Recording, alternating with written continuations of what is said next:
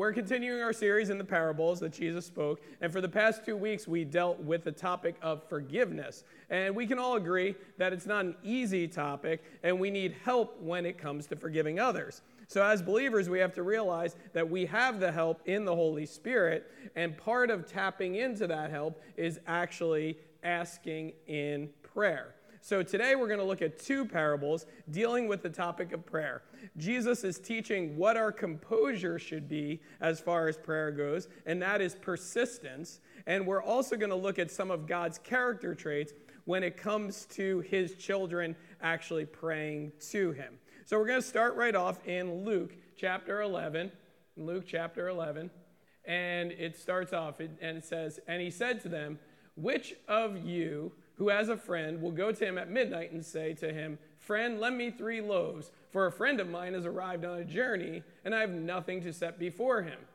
And he will answer from within, Do not bother me. The door is now shut, and my children are with me in bed. I cannot get up and give you anything.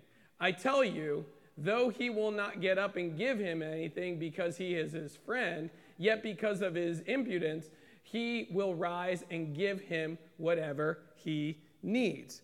So now we have this strange little story, okay? It's a strange little story, as a lot of the parables are, right? A strange little story about a guy that has a friend come by and he has nothing to feed him. Then the guy goes to see another friend of his and says, Hey, I need some food to feed my other friend that stopped by. So the guy that he asks is like, Listen, it's late, okay? I'm not opening the door. I'm not going to give you anything right now at this time. So the guy asking won't give up, keeps asking. Eventually, the guy being asked gives in. And it's not because he wants to, but it's because he wants this guy to stop bothering him. Okay? So this guy's bothering him. He gives in because the guy is bothering him. Have you ever agreed to do something, uh, something or given in on something because you just wanted the person to stop doing what they're doing? Okay? If you're a parent, you know that, right? Okay, if you're a parent, you know this feeling. I'm just gonna give in because I don't feel like dealing with them any longer. Or I'm gonna give in because this kid is so persistent and I know this will never end until he or she gets, gets what they want.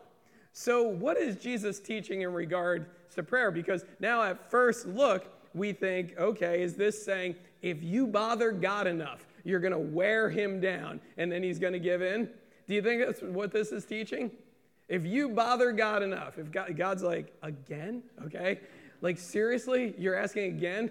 Don't you get the message? I'm not doing that. Do you think that's the lesson? Well, in this parable and the next, Jesus is teaching then about the character of God the Father when it comes to relating to his children in prayer. So basically, we have the child, which is us, and the idea here is persistence in prayer. But then what we're going to do is we're going to see the character of God come to us because God, Jesus is using these parables to kind of show us. So, first thing that Jesus is going to teach us is the Father is there to answer. God the Father is there to answer. So, now let's look and see how this goes on. And he says this this is right after the parable. He says, I tell you, ask and it will be given to you, seek and you will find, knock and it will be open to you. For everyone who asks receives, and the one who seeks finds, and to the one who knocks, it will be open. So the concept taught here is not that Jesus is a genie in the bottle and you make a wish and he grants it. The concept here is God is there and he's willing to answer those that call on him.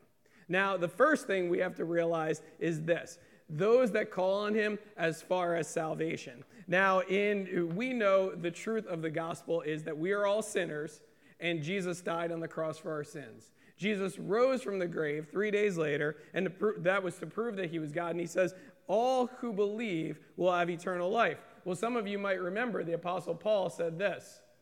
Everyone who calls on the name of the Lord will be saved. So basically, now when we take this, asking it will be given, seeking you'll find, knock knocking the door will be open to you, the first thing we have to look at is, is salvation, right? Okay, God is never going to say, oh, you, I don't want you, okay? Like if you're seeking God, if you're asking, if you're knocking, okay? Jesus is saying, okay, listen, everyone who calls on my name will be saved. But I think in this parable, it goes a little deeper than just our salvation. Because after we believe, He is there for us for every single one of our needs. So when we ask, when we seek, when we knock, okay? Now, how many times in your life as a believer did you have a need? Did you have a concern? Did you have a desire? Did you have an issue or a problem and you totally forgot to bring it to God? Has that ever happened to you? Okay? You something's going on in life and you're you're trying to fix it, right? Okay, you're hit with it and you're like, "Oh, what should I do? What should I do? What should I do?" And then you're like, "Oh yeah, that's right. I have a Father in heaven who is saying, Ask, seek, knock, come to me. You know what? This may happen to us more times than we're willing to admit, but we go through life, especially being American Christians, right? We go through life and most of our needs are pretty much met. I mean, when we read, like, you know, like, give us this day our daily bread, do any of you really stress about food? Okay? Maybe preparing the food, maybe going to the grocery store and dealing with all the people. But seriously, none of us are ever like, where's my next meal coming from? Okay? None of us are like that. So the truth is this when we have needs, when we have desires, when we have issues, and we have problems, Jesus wants us to realize that the Father is there every step of the way, and He will give you an answer as to how he is either going to meet that need or what you need to learn while you're going through the situation. Let me say that again on how he's going to meet that need or what you need to learn. This is the one we don't like, right? Okay? We ask God, we're like, please, please, please, please, please. And then he doesn't give it to us, whatever it might be. And then we're like, ah, oh, you know, God didn't come through this time. You know, I asked wholeheartedly. I was persistent, and God didn't come through. But part of God coming through may be I need to teach you something. And realistically, none of us want to learn in the school of hard knocks, right? None of us want to learn that. I, you know, I mean, I'll, I'll admit, you know, I'm like, okay, I want to learn through everybody else's experience. I heard that story. Okay, God, I'm going to learn that. Okay, I read that in the Bible. I'm going to learn that. But then all of a sudden, when we're in the seat, when an issue, a problem, something comes up, we're like, please, God, don't have me go through this. Don't let this happen. Fix this. And God is like, well, part of fixing this is you actually learning some things through it. My goal is to change you. That's what he's basically saying. So then Jesus teaches us the next thing because now we're thinking, okay, well, if I ask God and then he doesn't do what I want to do, what I want him to do, and then he's like trying to teach me something, okay, I don't really feel like learning anything. Like I didn't really like school when I was a kid anyway. You know, you just, you start to go through all these things. And then you're like wondering, like, God, what are you doing? Like, why do I really need to learn this? Like, this actually hurts. I don't really like this right now. But the next thing Jesus teaches us is, as far as the character of God goes, is that the Father is good. He goes on in Luke chapter 11, and it says this What father among you, if his son asks for a fish, will instead give, give of a fish, give him a serpent? Or if he asks for an egg, will give him a scorpion? If you are evil, know how to give good gifts to your children, how much more will the Heavenly Father give you the Holy Spirit to those that ask? So he starts with a question. Obvious answers, okay? Weird, right? Okay. Dad, I'm hungry. Can I have a fish? No, here's a serpent. Okay, I'm gonna give you a snake instead. Like, what a weird dad that would be, right? Okay, so this is a bizarre thing. But again, Jesus uses the bizarre to do what? Capture our attention. Okay, what, what father, if the kid asked for an egg, would give him a scorpion? Then he says, if you who are evil know how to give good gifts. So he addresses them and he says, If you who are evil know how to give good gifts, if you who are evil know how to give good gifts. So basically, now what's happening is this He's addressing the people and saying, You who are evil. Now, why does he call them evil? Were they a bunch of evil people surrounding him? Or why does he call, in some senses, this is really directed towards us, you know, you who are evil? So basically, simply pointing out that sinful people know what is good and what is not good. And not even in our lowest times of sin, do even in our lowest times of sin, we kind of know how to give good gifts, okay? You take your average unbeliever, right? Your average unbeliever. And they pretty much have a sense of right and wrong, don't they? Well, part of that is God placed that in their hearts, right? This like sense of justice. So Jesus is saying, hey, listen, guys, you who are evil know how to give good gifts.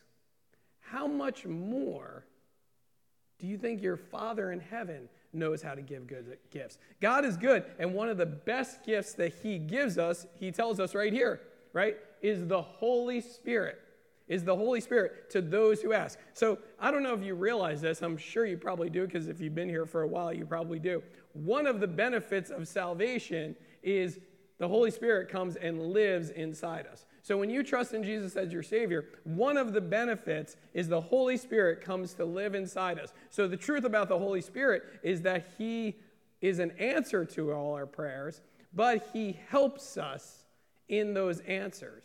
Okay, so every day now, you as a believer, so let's just backtrack. Remember, you were asking God for something and He didn't give you exactly what you wanted, and then you realize, like, ah, the answer to my prayer is that I got to learn. Okay? The answer to my prayer is God wants to change something in my life. So now you're thinking, I'm not ready for this, God. I'm not ready for this. I don't feel like doing this. And I know some of you have been there. I know I've been there. I don't really feel like this right now. But that's where we tap into the Holy Spirit because the Holy Spirit's there every day to help us, to guide us, to comfort us, and to remind us of the character of God.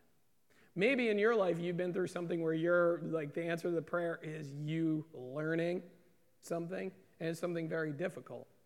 And people say to you, I don't know how you do it. And you're like, me either, but the Holy Spirit is the one that's guiding me through this. The Holy Spirit's the one that's helping me. The Holy Spirit is the one that's comforting me. The Holy Spirit's the one that's reminding me of the character of God. And no matter what's going on in my life, I have to say, God is still good. No matter what's happening in my life, He's there to answer me. He's still good. It doesn't change. Like my situations, your situations, don't change the character of God. Oh, God's not good anymore, okay? That's not how it works. But we all know this to be true, but sometimes we're going back to this we ask and we do not receive what we ask for. Sometimes we seek and do not find necessarily what we're looking for, and sometimes we knock and it seems like no one's answering. Have you ever been there? Maybe your prayer has been years and years and years, and you're like, okay, I'm not getting many answers here, and I'm not even sure what I need to learn. So now, Jesus, in some senses, now what he's going to do is he's going to answer that with another parable, which also focuses in on the persistence of the person praying, but it reminds us of the justice of God when it comes to his children. And that is found in Luke 18. It starts off 1 through 3. It says this And he told them another parable to the effect they ought to always pray and not lose heart. Remember that line, okay? To, to the effect that they should always pray and never lose heart.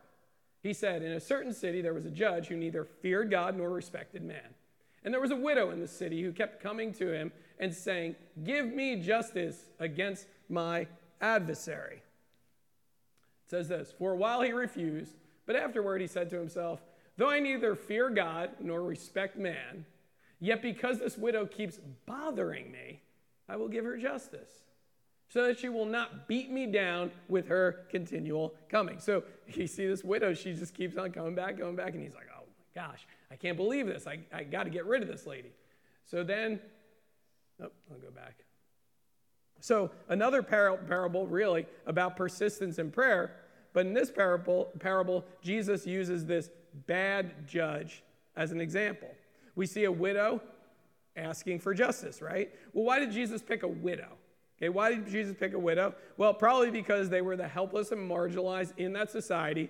And if you could not find it in your heart to have compassion on a widow, that says a lot about you, okay? Like the, the marginalized and the weak in society, if you could not find it in your heart to have compassion and help, I mean, that would be like today if you knew there was a widow down the street and she was, you know, up on a ladder cleaning your gutters and she's like 85 years old and you, you drove past me like, well, that's not going to turn out well. And you just kept going, okay?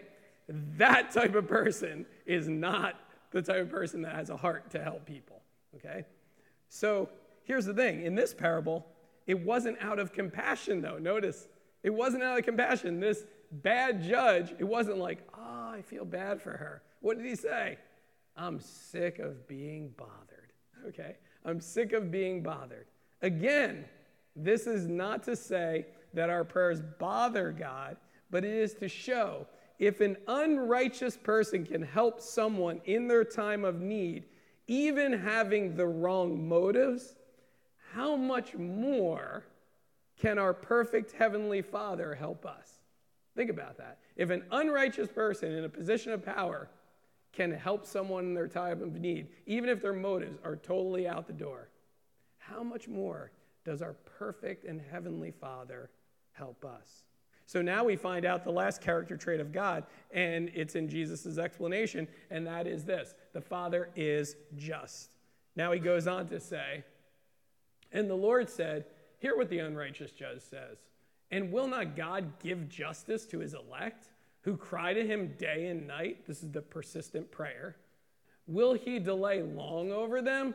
I tell you, he will give justice to them speedily. So now we see God's justice. God the Father is just and brings justice for his elect. That's the believers, or in other words, his children. Now we, we can connect this all to last week when it comes to forgiveness. Because some of you might have realized last week when we were talking about forgiveness, like some of you heard it and you're like, that's good, that's good, yeah, yeah, okay, like next week. But some of you that were struggling with forgiving somebody, it was a tough week for you, okay? It was a tough week for you because maybe you've been thinking, I have forgiven someone, and it was so difficult but it doesn't seem like they're changing at all. And on top of that, I feel like they got away with no consequences for what they did. Have you ever felt like that when you've forgiven somebody? You're like, it doesn't really seem like they're sorry. They're getting away with this. It doesn't seem like there's any consequences for what they did. This is when we have to remember that God is just. Okay? God is just. God will bring them to justice. No matter what someone has done to you, God will bring them to justice. You just need to trust that. Now, when we step back and look at the whole of the issue when it comes to forgiving someone else, okay, God is just, right? So if they maybe are a believer or become a believer, what is justice as far as paying for the sins? The justice is, is Jesus paid for their sins if they're a believer. But if they're not a believer, guess what justice is? This is what people don't like, right? You pay for your sins. But know this, like I said last week, someone always pays. So if you've forgiven someone, maybe they're not a believer, and you feel like they've gotten away with something, they've done something to you, and, and you're like, but you know, I know the Lord wants me to forgive. I know the Lord wants me to forgive, but it really just seemed like they burnt me here. Well, know this God is a just God, He protects His children, and He's just, and justice will be instituted. This is when we have to remember that God is just and God will bring them to justice. You need to trust God and you know you need to trust that God knows what needs to be done. So then Jesus closes with this at the end of verse 8. It says, Nevertheless, when the Son of Man comes, will he find faith on earth? Okay. Do you think Jesus knows the answer to that question? I think he does, okay? Nothing gets by him, okay? So why does it say this? This is a curious little verse on the end. Nevertheless, when the Son of Man comes, will he find faith on earth? Now, this is a question for all of us, the readers, the people that are hearing this. This question is for all of us, and it's basically will he find enough faith in us that we are so persistent in prayer? Will he find enough faith in us that we are so persistent in prayer? Which brings us to the question what does a persistent prayer life look like? Now, you might be thinking right off the top, it doesn't look like my prayer life, okay? It does not look like my prayer life. And if we're honest with ourselves, we could probably all admit that our prayer life could probably use some work, right? Our prayer lives could probably use some work because sometimes we get discouraged. You know what? You might just pray for something and it might be years and years and years to be like, I really don't feel like anything's changing here. So you just kind of get discouraged. Remember, he says, don't lose heart. It says, and he told them a parable to the effect that they ought to always pray and not lose heart. So here's what I want to do I want to close with a brief list of what a persistent prayer life should look like so that we don't lose heart. Because prayer is, it, it seems like the easiest thing to do but it becomes very difficult. And in some senses, because of the spiritual warfare going on around us, the last thing that Satan and his demons want believers to do is actually talk to God. Yeah, that's the last thing. He has no power over us, right? Satan and the demons have no power over our salvations. We're saved and secure. We're going to heaven. But where he does have his schemes is to kind of make us ineffective. And guess what? Christians can render themselves very ineffective when they forget to talk to the Lord, when they get discouraged and stop talking to the Lord, when they think, or when we think, prayer has no power. So let's look at this list. The persistent prayer life should be first, it should be biblical. As believers, when we pray, we should pray biblical prayers, meaning that when we're asking God, we should ask Him things that do not violate his word. We should not ask with wrong motives, okay? So basically, you might be wondering, okay, I have this decision to make, and unfortunately, the decision is at work, and part of that decision is me being dishonest. So I can tell you right there, biblically speaking, what does the Lord want you to do? He wants you to be honest. So don't go to the Lord and be like, okay, Lord, I have this decision to make and I'm going to be dishonest here. Uh, can you please bless me? Jesus is going to be like, yeah, right, okay. I'm not blessing that terrible decision. Why would I ever do that? But not only that, more so, I mean, that's pretty basic. More so is what are your motives? What are your motives? James talks about this. James 4 3 says, You ask and do not receive because you ask wrongly to spend it on your passions. We ask wrongly to spend it on our passions. Now, if our motives are not pure, God will not honor those prayers. Now, this does not mean that we can never pray for personal needs, but it, what it does mean is we should check our motives as to why we're asking in the first place, okay? And this goes very deep. I mean, there's so many ways we can go with this, but what you just have to remember is, you know, where am I before the Lord? What are my motives in asking for this? What are my motives for whatever it is? Maybe it's a purchase. Maybe it's a job transition. Maybe it's a school issue for your children. Whatever it might be, you have to ask God, like, first, like, what are my motives? Like, why do I really desire this to happen? What are my motives? Does God have something better? Does God have something different? Does God have something that I'm going to more take the back seat and someone or something else is going to take more of the front seat because it's going to bring God the glory. I can't answer all these questions for you. These are things that you need to answer with the Lord. But James says, You ask and do not receive because you ask what? Wrongly, okay? Wrongly. Maybe you've been praying for something for 5, 10, 20 years and you haven't received it because God's just like, well, your motives are just, they're not there. They're not where they need to be. So I'm not going to grant that because it's not going to be helpful for you. And we have to remember that, okay?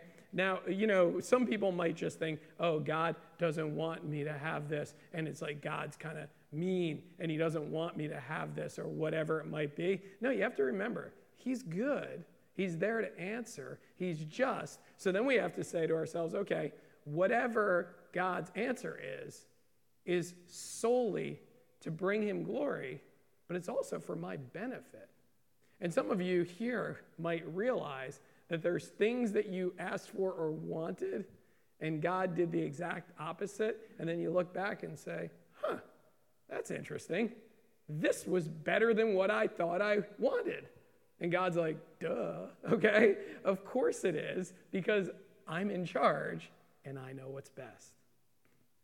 Next, the persistent prayer life should be consistent, okay? Consistent. Now, Romans 12 12 says this way Rejoice in hope, be patient in tribulation, be constant in prayer. Be constant in prayer. There's a lot here rejoice in hope, be patient in tribulation, things are going wrong. But then he says, be constant in prayer. This is one thing you need to be constant in. Now, how consistent should our prayer life be? Well, I think the scriptures teach us you should pray every day, okay? When Jesus was here on this earth, right, what did he do? He prayed to the Father every day. Doesn't necessarily matter what time, although morning is ideal. That's what Jesus did. It says he snuck away, right? So he could be alone before everybody else got up, so he could be alone and spend time with the Father. The idea is consistently conversing with God the Father on a daily basis. Consistently conversing with God the Father on a daily basis. Now, part of consistency for you might be organization. Maybe you would benefit from keeping a prayer journal. Some of you might have a hard time just sitting there and praying, or standing and praying, or kneeling and praying. Some of you, like me, I like to walk and pray. But some of you might have a hard time, so you might benefit from journaling. Rather than just sitting and talking, you might write to God. And one of the good things about organizing your prayers like that is guess what? You can look back and ask questions. What did God do? You know, because a lot of times we're guilty of this, and I know I am. Okay? You pray for something, pray for something, pray for something, it happens. And you're just like, yep, that's right. Okay? And then you just go, go about your day and you forget about God's grace in that area. Then something else comes up. You're like, come on, you know? And then God's like, well, remember back there? Remember I took care of that, that, that, that, and that, and that, and that, and that, and that, and that, and that. And I'm like, oh, yeah, that's right. Forgot about all those things. But When you go to your prayer journal, you go look and be like, wow, this is amazing. God really is there to answer. He really is good. And He really is just. He really does take care of all these things that I've learned from His Word. So part of consistency might just be keeping a prayer journal. Another part of consistency might be setting an alert on your phone. You have these phones that go off all the time for every dumb thing, right? Okay? Why not just say, okay, you know what? I do. I, I want to, uh, you know, I get up at six to go to work or whatever. You know what? I'm just going to set an alert on my phone that, you know, that's timed perfectly right after I'm done getting myself ready that says, don't forget to pray. And guess what? You're going to do that, right? If you do that, and you might be like me, like when I get alerts, like I put important alerts in my phone so I don't forget things. And then sometimes I'm like, ah, I wanted to forget that. I don't feel like doing that. And your prayer life might be like that sometimes. You're like, okay, now I got to stop and quiet my mind, and I don't feel like doing it. I have so much to do. I got to get on the road. I got Well, you know what? Set that alert, and guess what? Eventually, you won't even need that alert anymore because it will become so part of your daily routine that you'll actually do it. You know, now some people say, well, you don't want to be too militant about it. You don't want prayer to be routine. It's like, well, I think you do want prayer to be routine, okay? Routinely talking to the one that loves you. Routinely talk, think about it. Think about that. Routinely talking to the one that loves you. And here's what happens you start to look forward to those conversations because you realize you need those conversations. The idea is consistently pray. Now, finally, the persistent prayer should be accepting. You may have been going to God about something, about the same issue, maybe for a very long time, and it's not changing. That does not mean that you stop praying for that or stop praying altogether right? He says, don't lose heart. Because sometimes when people pray for things and they don't see the answers right away, they just say, eh, I tried prayer and it hasn't really worked for me. Okay? I've had believers say that to me. Very immature believers say that to me. I've been praying, but it doesn't really work, okay? well, what does work look like? What does that prayer work look like? So it doesn't mean you stop praying altogether. It probably means you have to accept that what you're praying for may not change, and now you have to deal what that looks like for you. Now, this is a tough one when it comes to loss of a loved one, right? Because the truth is, we're all going to lose a loved one. We hate that, right? We're all going to face someone in our life getting sick and passing, and many of you have done that, right? And you realize, like, you could pray all you want, but Jesus isn't going to bring him back, right? So now you have to say, well, what does this look like for me? What does going on without this person that I love so dearly look like for me? See, not getting the answers that we want should not harm your relationship with God. It should actually make your relationship with God stronger. Because really, at the end of the day, it is you and the Lord. And He'll never be taken away from you. And you always have that relationship with Him. The Apostle Paul says this He says, Give thanks in all circumstances, for this is the will of God in Christ Jesus for you. Interesting, right? People ask you, What's the will of God for my life? People ask me this all the time as a pastor Pastor, what's the will of God for my life? I'll tell you, give thanks in all circumstances. What? My circumstances stink. You expect me to give God, give thanks to God? Well, that's what he's saying. He's saying, hey, listen, you know, part of your prayer life is accepting and giving thanks. You know what, Lord? I'm learning so much. I've found new ways to minister to people. Some of you have gone through things where you're just like, ah, and God's saying, give thanks And then all of a sudden, people start marching your way that need the words that you have to say from God's word. And you're like, wow, I would have never had this opportunity. I mean, one of the main ministries that we have here is GriefShare.